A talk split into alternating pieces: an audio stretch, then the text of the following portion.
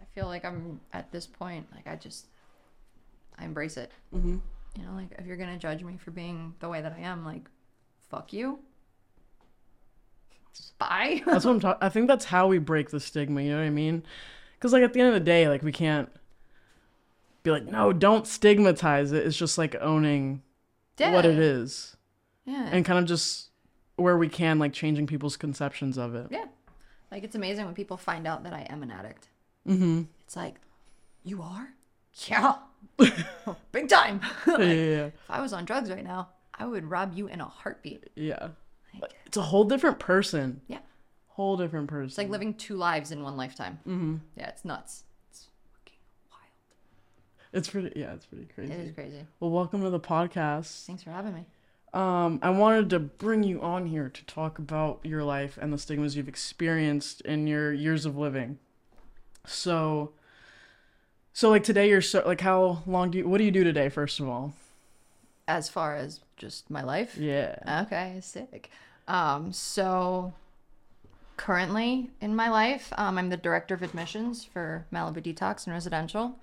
Um, you know, I, I go to meetings, I work the program, I'm of service whenever needed. Um, you know, and I enjoy my life. I um, I go to concerts, I go out to dinners. Yeah, I you go- went to like this crazy like yeah when we were young thing. the when we were young fest um you know went to that and it was absolutely wild it was all of these it was such an out of body experience because all of these bands right like i love music mm-hmm. music is what saved my life a, a lot of times right and going to this festival and seeing these bands that had such an impact on my life from like 10 years old continuing on today and being able to be there sober with my best friend who's also sober um, and being able to be present and in that moment and really take it all in and feel every feeling it was incredible. And like that would not have been possible if i didn't address the things that kept me so sick like right? Because i look at my life now everything that i have in my life the relationships i have the job i have um, the experiences i've had it's all of it is directly related to getting sober addressing my mental health changing my behaviors. Like I, I genuinely wouldn't have this. Like i got this job because i walked into an aa meeting. Nuts. I just I, I I met a guy who worked for the company and he was like, "Do you need a job?" I said, "Sure." Boom, got a job. And it's kind of like your career now a little bit. Yeah, and I've been now doing it for a little over 2 years and I had no idea what I was doing when I started, not one shred of an idea. Same with this. yeah, like dude, you learn as you go. And um you know, and and I've realized that this is something that I'm really passionate about. You know, being able to relate to people that are struggling, whether it be trauma, abuse, mental health, addiction, eating disorders, um, promiscuity, like whatever it is that someone is struggling with or ashamed to talk about. Um, I I value being able to be that person that they don't feel any judgment from, where they can feel safe to talk. And um, I forget that a lot. That when I'm when I'm talking to someone who's at the lowest point in their life and they're struggling and they don't know what to do, it's all chaotic. Their wife is leaving, their husband's leaving, they lost their job, their kids won't talk to them, this and that. Like, I mean, their life is chaotic. Creating that relationship where they feel safe to talk mm. is that first step to healing and being able to be that person that first contact is an absolute blessing and if you had told me that five and a half years ago that's not who i was then Who were you then? i was a selfish self-centered self-seeking junkie like i was a junkie and i know a lot of people don't like that word like oh it's a stigmatized word i was a junkie Yeah. I was a trash can. I was a garbage can. I, anything you put in front of me, I would do. Um, you know, it got to a point where like I wasn't allowed in my parents' home without someone there. I couldn't walk into a different room without someone there. Um, I couldn't be trusted.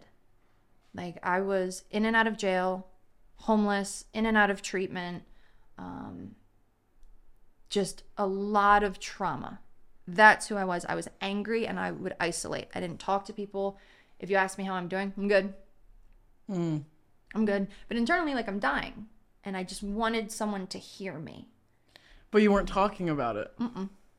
Was it just like feeling like you didn't have any, nobody would understand, or you didn't feel like it was a safe space, Combo. Um, or like the stigma? You, you maybe you were judging yourself as well. I judged myself a lot. Um, that I was just a degenerate. I was just a derelict. I was the scum of the earth. No one cared about me. No one ever listened to me. And that started really young. Um, I went to an all girls private school and I started getting bullied around sixth grade. I don't know why. I don't know what happened. At that age, girls are just what did what did bullying look like? well, I I'm past the social media part, so it wasn't really online bullying. um, it was a lot of include exclude, a lot of mind games. Oh, right, a lot of psychological torture is what it was. And I grew up with a brother, with guy friends, and I was like, just hit me, like just punch me and get it over with Ooh, but it was years drawn out of um, just absolute psychological torture where all of these things I felt internally I'm not smart enough, I'm not good enough, I'm not worthy, no one cares about me. You know, all these things that I would tell myself were starting to be validated by the external because I'd go to school and be bullied. Mm-hmm. And so I'm like, okay, I don't matter. They don't care about me. That that is like it reaffirmed everything i was telling myself which wasn't true. Looking back now i see that. But in that moment mm-hmm. you know as a what 11 year old girl 12 like you're going through puberty you're changing like you're trying to figure out your brain and and all that. Mm-hmm. It's and in that environment it to me i i didn't have any safe space because i'd go home and what i was told there was buck up baby life is hard damn. right no one listened to me ever so n- cut to future time when i didn't want to talk about things it's because no one ever heard me then so why would you hear me now Yeah, it's like you have no evidence of ev- anybody ever hearing you out. Right. I would beg my parents to pull me out of that school. From I went to a K through 12 private school. 6th grade, please pull me out. Please, I can't be here. Like I'm eating lunch alone. I I, I I'm I'm miserable. I come home crying. I go to school crying. They're nice to me. I leave happy, go to school happy. I come home crying the next day. Like it was I never knew where I stood and it was being done by my best friends. Mm. Yeah. Right? So I go home where I'm supposed to feel safe, where I can talk to my parents. I couldn't get pulled out. They refused to hear me, um, buck up, baby, kind of thing. And it was because my my family was very connected to that school. My family was very um, I don't know the word to say it. Well known, Where were you from? Baltimore, Baltimore. Maryland. Yeah, yeah. Yeah. And it's very clicky Yeah. in that world, the private school world. So, you know, it was a status thing. Mm-hmm.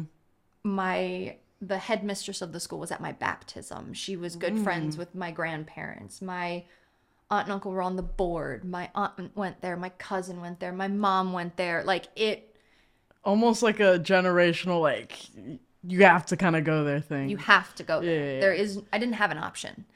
So, you know, it, it created this, okay, I don't trust you, I don't trust you, I don't trust you, shut down. yeah. And that's when I started drinking, smoking weed, and cutting. At at what age? 12. 12 um what did that kind of like how did that progress more into like in the later years like what did what kind of like got you into cutting Um, what got me into cutting was I was too young to have a constant flow of drugs. Yeah You know, like I'm, I'm 12. I, I couldn't go to the liquor store. like was so it yeah was but like was cutting something that like you've seen and portrayed somewhere or like it, you just have like almost like an instinct to harm yourself It was like an instinct. It was just, I need to release this pain. Mm-hmm. I can't talk about it. I don't know what else to do. And the emotional pain was so heavy and so hard for me to deal with and to verbalize because I didn't trust anyone. I had no one to talk to. So I was like, okay, if I cut, I can control the pain, I can release it, mm-hmm. and I'll get I'll I'll feel better. Yeah. And it worked for a little bit of time until I was able to drink more, until I was able to smoke weed more. And the cutting kind of went by the wayside when I could use substances instead of that because I was like, all right, I don't Yeah. want to cut anymore because like I'd rather just do drugs and not cut, you know? Um, Yeah, I've heard with cutting, it's definitely like it's almost addicting. It's almost like another addiction. in a way, it's yeah. like really, yeah, I the sense of forward to go home to cut. yeah, yeah. It was like a, set, a sense of control, like you were saying. It it gives people that like sense of like I can control this if when everything else feels like they Every- can't add a line or whatever. Everything felt so out of control. It was the one thing that I had that Mm-hmm. I knew I could do Mm-hmm. to help. And it's all I knew. I had no coping skills. And I got put into therapy and Oh, you did? oh yeah, I got put into therapy. I mean, I've been I was diagnosed with ADHD when I was in second grade. Yeah. Put on Adderall at that age. Um, and it's it's extremely like gives give a kid some time you know what i mean like we're kids we're everywhere everything's kind of gonna get our attention so i Yeah. feel like it's it's like i i my opinion i don't agree with like prescribing somebody adderall at 10 years old I don't either. I Yeah. think you need time to have years of trying to like behavioral modification in a way, Yeah. right? Like my family before they put me on Adderall, they, we did a reward system where if I in a week if I got a gold star each day, I would get to go to the toy store and get something, yeah. right? And it worked for a little bit until it didn't. And then so they were like, "Okay, Adderall." At what, 10 years old, 9 years old, I'm awake till two in the morning. I stopped eating. I would get Yeah. horrible headaches. Um, and at that exact same time, I got exposed to like late night TV, like Girls Gone Wild and and things like that. You know, where that piqued that interest. So like it was super sexualized as a young kid. Mm. So then that became intriguing to me, and I was like, ooh, how did that how did is that go about yeah ooh, what is what's happening inside my body when I like see this, right? Like what is go I like this. This is Yeah. intriguing to me. I've always been drawn to like dark, taboo, like hush hush, don't talk about it kind of thing. Um yeah, and I found out later that that was in a way neglect from my family. Mm-hmm. would you say like you, you had a pretty decent childhood but Yeah, it was just like the fact of not really the neglect Yeah, I just I never felt safe. I knew that my basic needs would be taken care of. Like I'd have shelter, food, clothes. But that emotional safety, yeah I didn't have that. I was parentified as a young kid. My mom is in the program. She got sober when I was 5 years old. Um so until she got sober, I basically raised my little brother. You know, she was around, but it was very I didn't know what mom I was going to get. Would I get the mom that loved me? Would I get the mom that didn't want to be around me? So I never knew. I always lived in this constant state of chaos and unknown. And I tried to create like some stability for my brother, but I was 3 mm-hmm. There's not much you can do as a three year old yeah yeah you know, except for like play with him and all that. Um, you know, and then my mom got sober and life became more normal. You know, she was there, but that there still wasn't this safety. I was always judged for being loud, wild, um, for being yourself for being myself. I was judged and I would don't say that, don't do that. Why are you doing that? No, that's weird. Ew, what? Like those were the comments I would get from my family, from the kids at school. So I learned at a very young age to just shut down. yeah Just don't talk. It's just easier that way. When did you start breaking out of that? Of Mm. like, oh, it's actually I don't have to shut down right now. Um, not until I was 26. So from about 12 years old to 26, I did not talk. Yeah. I talked, but like I was, I didn't go like mute, but I, you know, but I did talk, but I wouldn't ever get to any type of authenticity, realness. I, I was incapable of doing it. I couldn't be honest with how I was feeling because I had been judged for my feelings for years. And then through that time you're losing yourself. You know what I mean? Like that the feelings are feelings are like kind of your like emotional compass. Mm-hmm. Like in that time that I was using, I was the way I was shutting down is just by like forgetting everything, like my whole day, week, month. Mm-hmm. So like when I got when I got sober, it's just like who the fuck am I and what what is this I'm feeling right Yeah. now? Yeah. What what's going on internally? I couldn't identify feelings. I didn't have an Mm-hmm. identity of my own anyway. Yeah. I had become so enmeshed in the drug world that my identity was an addict. That Drugs, every, drugs, like drugs like, were your identity. drugs, uh, that's my identity. If if you asked anyone who knew me, oh, what's Julie up to? Probably getting high. Because that's all I did. yeah. That's all I did. That's what I was known for. Yeah, it for. I becomes was your personality. I 100% get that. yeah, I was the kid that the parents would be like, "Don't hang out with her. Oh, Julia. Don't hang out with her." Um, and they weren't wrong at that time. Like anyone that came in, I was a toxic human. Anyone that came in my path, I destroyed because I didn't care about myself. So how could I care about you? I don't. All I care about is getting high and not dealing with my head or anything internally because I want to be detached. I never learned how to identify. I never learned how to process. I never learned how to feel safe. So it wasn't until I went to treatment the final time, How many times did you go to treatment? 30, 30? 30. Fuck. Yeah. And that's actually not too uncommon to hear. No. Like people people do tend to cycle through treatment centers. Cuz it's And why do you think that is? um oh god, I have a lot of opinions about that. Uh I just think it's because m- most programs don't give people the time. You think? Mm-hmm. The time? The time. 28 days you're out. Yeah. Right? 28 days, you're gone. Um, they don't really take the extra step to figure out what's going on with this person. What are the underlying issues? Really, not just giving them coping skills or teaching them about behavioral modification or neural pathways. Like, it's not just that, but there's no time to learn how to do it. In Right. 28 days, it's not possible. 28 days it's not possible that's why i love malibu because it's it's 45 and you have like some people stay long it's great that gives you the extra time to implement what you learn in a safe environment so where i ended up going was a year long program Mm, You're fucking. I'm sure you needed it. shout out alina lodge um saved my life because Yeah. i i had been to so many i had been in, in and out of jail homeless like the only option for me was prison or death i didn't think recovery was possible for me because i had tried mm-hmm. so many times but i had never gotten any type of freedom from myself. I had mm-hmm. never really worked a program. And so of course what do i do? I blame the program.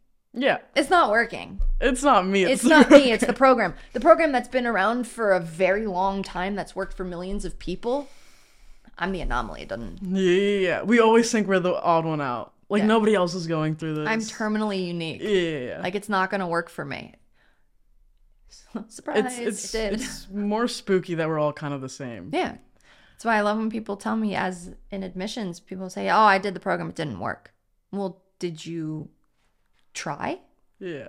Did you actually get a sponsor? Did you open the book? Did you learn the principles? Did you do the step work? Did you get involved? Did you apply it to your life? Well, no, I went to meetings. Yeah. Yeah, it's not going to work that way. I did it for 10 years, 12 years. So when I got to that treatment center at 26 years old, I mean, I had had a few suicide attempts in that time, um, overdoses. You know, I've lived all over the country trying to figure out what's wrong with me. Mm-hmm. And what it comes down to is my life is based in fear fear of not being heard, fear of being rejected, fear of being judged, because that's all I've had for my entire life. So I associated with people and with the substances that got rid of that for me, right? Where I felt like I could sit in my own skin. Um, And then it's like years of like these patterns and years of living in fear. It's like it's not going to be fixed in like 28 days. it's not a, And not even a year. Like it's going to and it's always going to creep back up. No. Even in that facility, it took me about six months to even like really get honest with my counselor. Mm. I didn't trust anyone. What why am I gonna trust you? I like I'm unhelpable. Everyone abandons me. Everyone turns their back on me and I go into this victim mode, right? Yeah. And when I saw that this person had genuine care for me, heard me, I was like, whoa, this is weird. you actually care. Yeah. Okay. So, because of that, I started opening up a little bit more to the women in my community. And because of that, I started to create real connections with people. And um, my best friend and I met in that treatment center. And, you know, she's the first person that I've ever told everything to with no fear. No fear. And that taught me that I can trust people. That taught me that I can be authentic. I can open up. And I'm still learning how Yeah. right? There are some things that I still stigmatize myself on or that. Like what? huh? Like what? like what? So this one, this is I mean, I guess this could be considered into this. Um I got in a relationship Mm-hmm. with someone uh and he was a newcomer. yeah, yeah, yeah. Meaning like somebody new uh, Someone to working new, new in on the themselves. program, new in in Sobriety. AANA and yeah.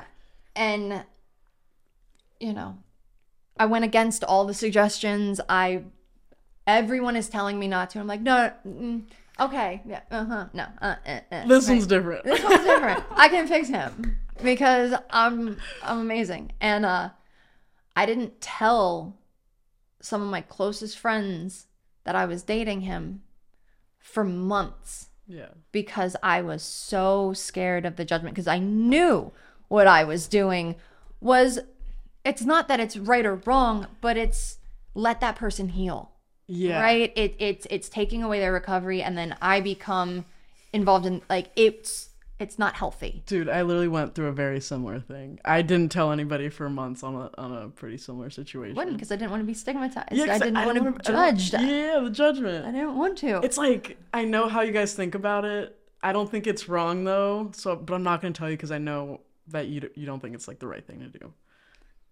That's why I didn't want to because I didn't because I wanted to continue to do what I was doing. right? Because he was hot. He was funny. He was sweet. He was like he was exciting. Yeah. And um it blew up in my face. As is tradition when you get involved with a newcomer. I'm not saying newcomers are bad. I'm just saying, you know, we're still sick. right? Like we're still sick. Yeah. you know, and it ended horribly. Mm-hmm.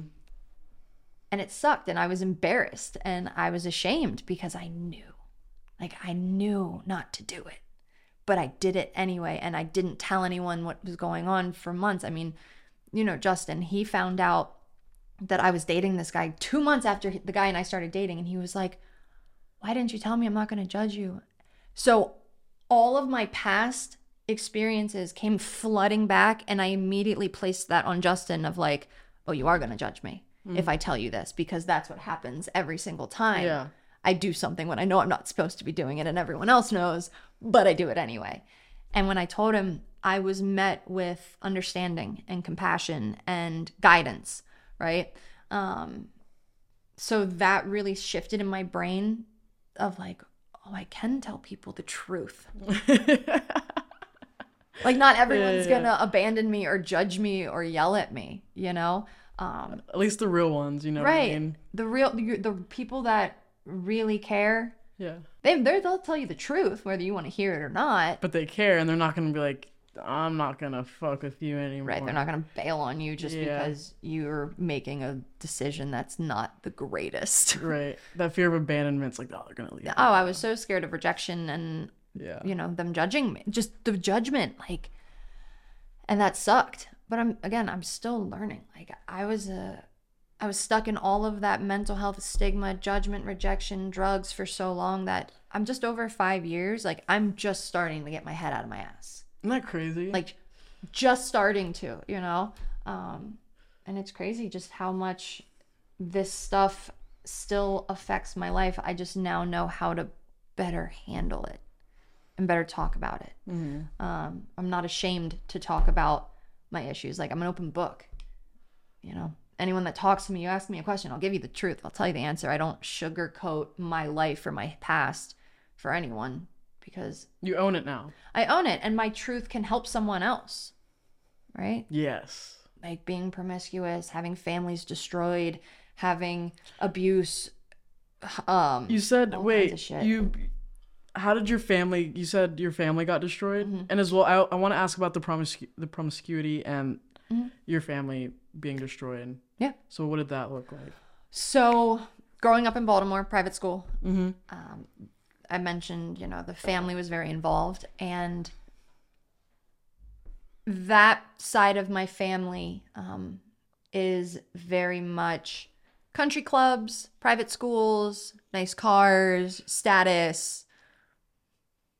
You know, Almost kind of like a dream, like the dream. kind of like yeah, like being a, like black tie, cotillions, debutantes, like that is that side of my family. Yeah. that's how I grew up. And I never felt like I fit in in that world. Okay. Like I just I there was something I was like, "Oh, there's a disconnect here." Yeah. But whatever, it's my family, you know. And I was about 16 years old. My drug addiction was pretty gnarly at that time. Um, I mean, I was smoking weed every day, doing coke here and there, pills, and smoking crack, and um, failing school, and just you know, I'm on drugs. Is that 15? uh 15 or 16 i can't remember if i had my permit or my license at the time but it was around then my life is so blurry dude um, Yeah. and we're at thanksgiving or christmas as a family and my uncle starts going in on me about what a degenerate i am what an absolute embarrassment i am and you know piece of shit and all this derogatory and horrible things and how he doesn't want me associated with the family and you know I bring bad name like basically that stigma of addiction, alcoholism, mental health Yeah. Being thrown at you. just brah brah at me. And I'm just sitting there like, man, I just came to eat. Yeah. Like, I was gonna eat and I was gonna go. there's a lot to take in. yeah. But I, I shut down because I was like, uh, what? You know, and this man had been someone that was like a second father to me. You know, this was, we were really close family. And my little brother, who's two years younger than me, stood up and got in his face. And was like, don't talk to my sister like that. You don't know what she's going through. You don't know what we deal with in our home. And, you know, trying to get him to see that this is a deeper issue, right? And get him to come from a place of love, understanding, family support. Um, he didn't, he just kept screaming at my brother at this point. My grandmother, when she was alive, stood up and was just like, We're out. Let's go. So my mom, my dad, my brother, and I, and my grandmom got in the car, and I hadn't talked to my uncle since. And how long has that been? Uh, it's been probably 16 years at this point. Um, yeah, and it, it sucks because that was my second family. Like Yeah. that was my second home. I was always there, and because of the stigma that he had, yeah. I don't fit into his picture perfect world of high society, old money. Like And he probably like cared for you a little. Like it, was, it probably came out of in his. Let's look at it from his point of view. It probably came from a place of like I care for you. I don't want to see you hurt yourself or like go down a certain road. But it came out. But like he had these. he had these stigmas attached, and Yeah. that uh, everyone became- is gonna judge us Yeah. because of you. Yeah, it became more harmful. And I internalized that. Like, oh, you're right. I am a piece of shit. You're right. I am a degenerate. You're right. I don't belong in this family. Bet. Yeah. Got it. And I ran with that.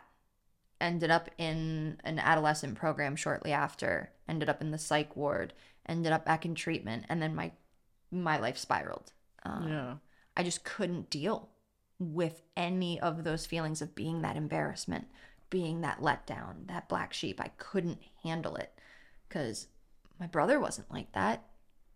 Right? We grew up in the same home, same parents, same morals, same values. Yeah. Like why? Why was his story different? Why Like, is he so? Why did I get fucked? you know? Just kidding.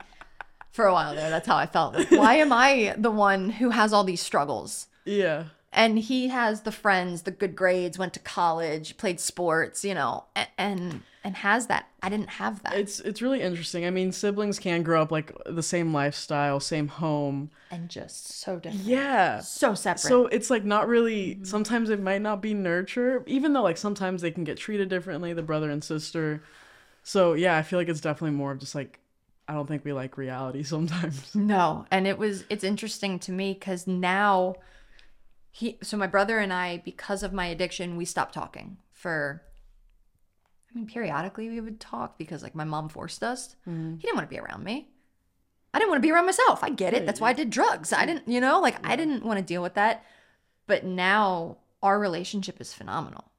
It's great. Like I have my brother back. Is it the relationship that I want? No. No, it's not. Is it the relationship that is ours? Yeah, and it's going to take time for him. You know, I had to learn that it's not all about me. It's not. My world revolves around me. Yeah. But I'm not the only one in the world. Like I have like there are other people Yeah. that matter where they have their own autonomy. Like they can make their own decisions. I can't force you to want to have a relationship with me and I have to be okay with that. And he and I have talked about it. You know, he started doing his own thing at college and got into some trouble, but reeled it back in and stopped immediately. And uh What, what yeah. you, like like normal kid things almost. Uh, Like what- th- th- that's a story for another day. Not he, I mean, he partied, you know, he did Yeah. his thing, and it got a little crazy there for a little bit, so he dialed it back and buckled and, down. and it's crazy that he had almost the willpower to do that. he had the ability to say, like, yeah, I, that I'm not doing this, and he stopped. I didn't have that, Yeah. and now you know he feels that he can talk to me. I can be that safe space for him to talk to me about his life. When that's all I've ever wanted is just to have someone that's safe to talk to or be that for someone. And um cuz I never had that. I want stability, safety, all that. And I that's what I search for today is who are those people that make me feel safe where I can be who I am where I'm not going to get turned away. I'm going to be accepted and I do that for other people. Like no matter what you throw at me, I've done it. Homeless, suicide attempts, overdoses, robberies, jail, treatment many times, like assault, kidnap, Really? abuse, all kinds of shit. Yeah, I was, I was Kidnapped? I wouldn't go as far. I mean, kidnapped. I called it kidnapped because like I felt like I got kidnapped, but it was more of a held hostage situation. Um, yeah, it would. That's, that's a level of kidnapping. it's a level. Yeah, it's a level. Uh, I was just locked in a hotel room with dudes that took my car keys and everything I had and owned, and was in there for three days and held at gunpoint and just given drugs and got raped repeatedly. Damn. Yeah, Fuck. Yeah. You know, um, so there's nothing that anyone could ever tell me that would shock me or I'd judge you for, right? Like, okay, and Yeah. all right, you're not alone. That's like the biggest part of my life today is just letting people know that they're not alone. You know, there's nothing that should be shied away from when it comes to mental health or addiction or any type of disorder. It, it, it needs to be talked about. It needs to be open and honest. There has to be, or there's going to be no resolve. If people keep hiding out and like, oh no, I don't struggle with that. No, no. Mm-hmm. It's like we all kind of do. It's like, you know how many people you could help if you got honest? Yeah. And that's what I struggled with for a long time because I would be like, no, I don't have that. No, no, Mm-mm, not me.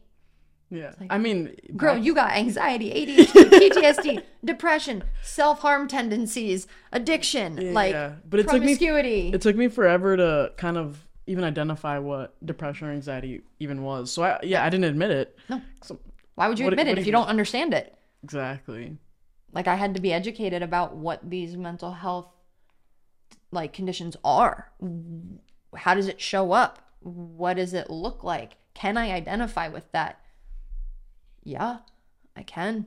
And so, okay, that's who I am. Take it or leave it. You Yeah. know, and that's how I live my life today. It's just in acceptance. That's why I told you earlier. I don't really I try not to hold much stigma against myself anymore cuz like this is who I am. And I love being an addict and an alcoholic. I do. It's a blessing. It is. It really is a blessing. I've gotten to live two lives in one lifetime. mm-hmm. I've gotten to be that just I heard it in a meeting one time and this guy nailed it. He goes, I used to be a head nod. People would see me and they'd be like, Hey man, what's up? Right? Head nod. He goes, I turned into a head shake. Hmm. And I was like, Whoa, yeah. yeah. I get that. I get that. And I'm not Yeah. I, like I'm not that head shake anymore. but I was, and I can be there very quickly Mm. if I don't continue to do what I do to stay this person Yeah. continue on this path. What do you do today to stay how like mentally sane? Mentally sane. I'm sane. um, I don't know, man. Let me try and break down just things I do. Um, I talk to people. I talk to my friends. I talk to my sponsor. I talk to my family.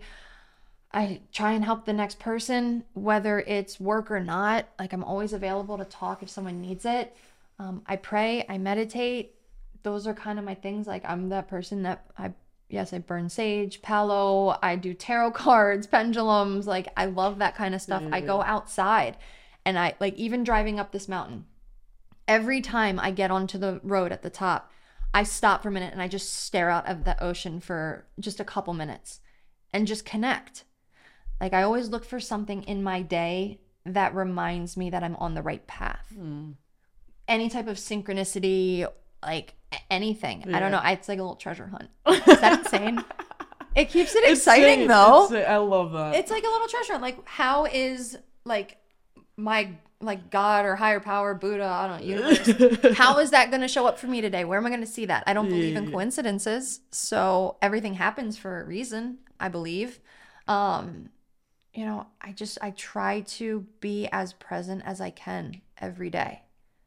That's it. Um, and I also enjoy my life.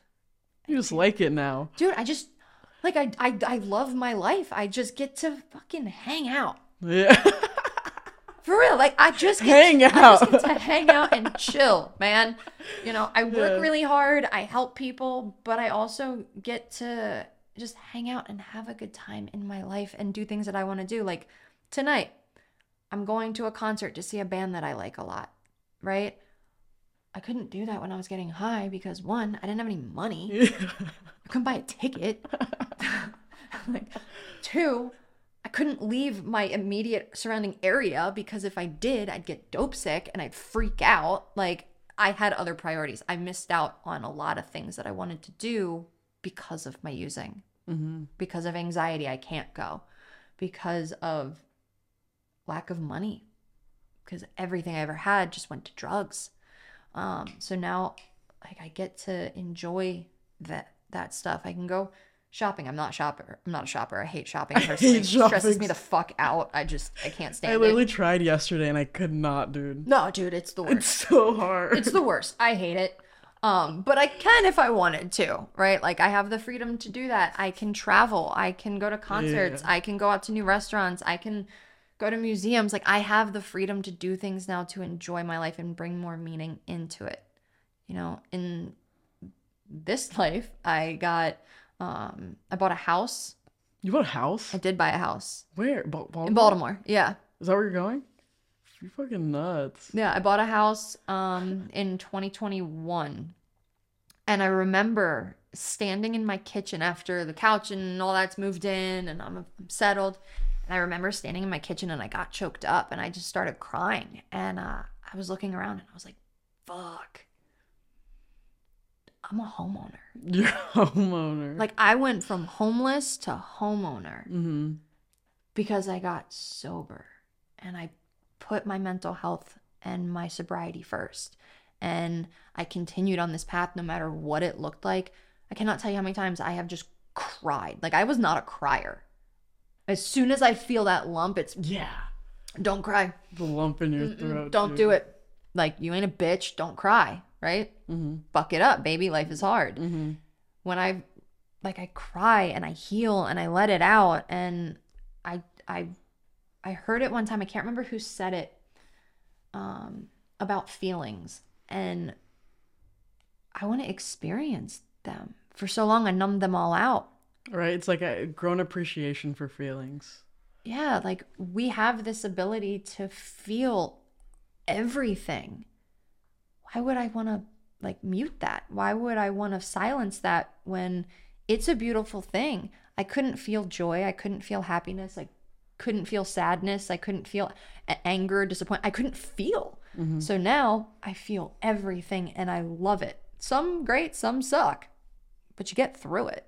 you know they're not they're not forever and i was standing in my kitchen looking around and i dropped to my knees and just got like choked up because holy shit.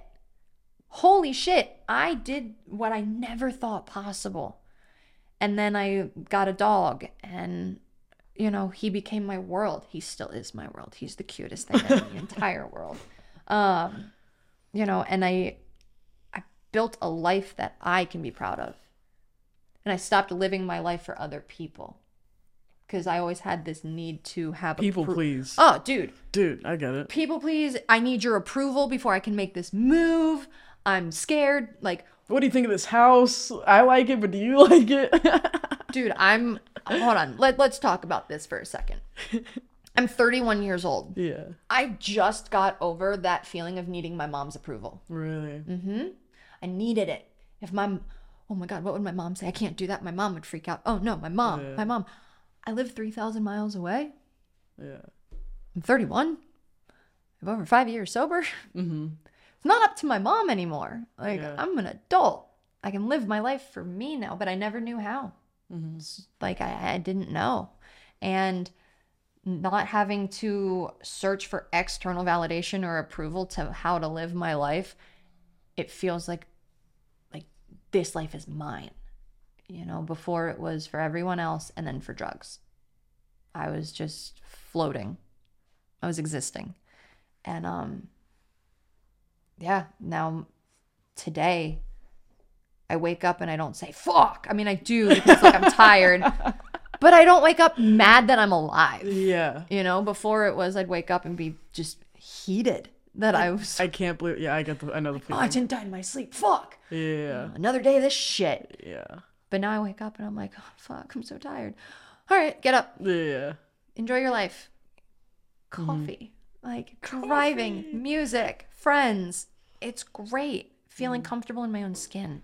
Yeah. Didn't come easily though. Like, takes work. A lot of work. A lot of work. much work, dude. It's fucking hard. It's really Yeah. hard, and it's a lot of work, and it takes a lot of time. And it's not gonna happen overnight. Nope.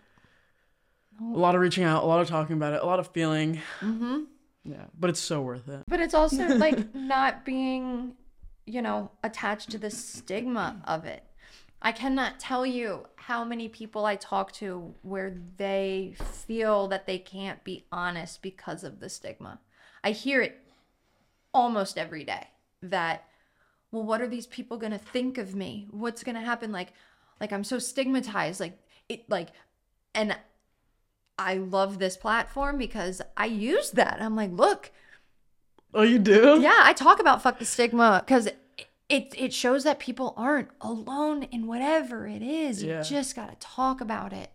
And whenever I tell someone about fuck the stigma or that I've dealt with that too, they feel that it's not that bad. And what I always say is, look, if there's someone in your life that's going to stigmatize you or judge you for getting help to try and better yourself, fuck them Yeah. Fuck. them. You Yeah. don't need that in your life when you're trying to heal and get better. What you got to do, for me, what worked and what I was told, you got to find people that support you. Mhm. Whether they understand it or not. My father, not an alcoholic, not an addict, no mental health issues, nothing. Like the most normal person you could meet in your entire life. Yeah. 100%, hands down, doesn't understand it. But he doesn't judge me. Mhm. He doesn't push me away. He doesn't stigmatize me or think I'm less than or anything. He tries to understand. He asks questions, you know, and I, I break down the way my brain processes things and how I think about something or my perception. And he goes, Wow, that's fucked up. And I'm like, I know. And that, you know, and we just like giggle about it. But we talk about the issues, even if it's not understood by him, the willingness to want to understand and to learn means the world. For So sure. for people that, you know, are scared of their family judging them or their or their job or whatever, it's not about them, it's about you and your life and what do you want to do. Mm-hmm.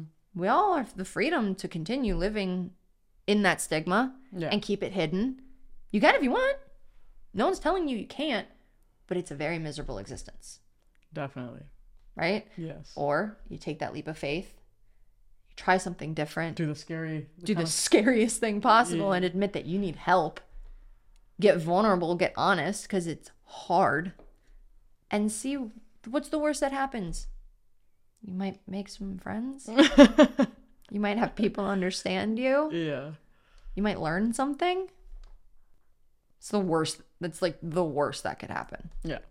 right? Every time that I've ever tried to talk myself out of getting help for that exact reason of no one's going to get it.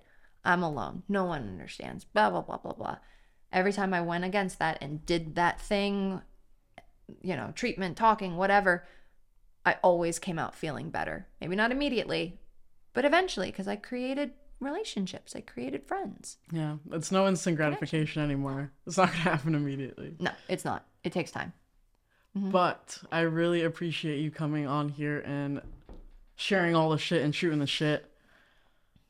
Yeah. yeah, dude. No, thank you for having me. I uh I love this. I love this platform. I think it's amazing cuz it just, you know, I don't know. It's something that really needs attention. Seriously, I mean, I watch people struggle all day long, personal friends, you know, people that reach out for help and the more honest and open conversations that we can have about mental health and stigma for anything, there's that other side of freedom. You know, where you're not, you know, there's it doesn't have to stay trapped. And uh, you know, I faced it my whole life being a white girl from an upper class family in Baltimore, this and that. Like I was judged by the addicts because I didn't fit in there. I was judged by my family because I was an addict. Like I never knew where I fit in, you know, and now I've fit in. I've created my own life, my own box where I want to fit in. And I'm not like trapped by anything. I can hang out over here. I can do this. I can step back. I can, Yeah. you know, and it's a beautiful thing to have that freedom and choice to do that and not feel shame, not feel embarrassed.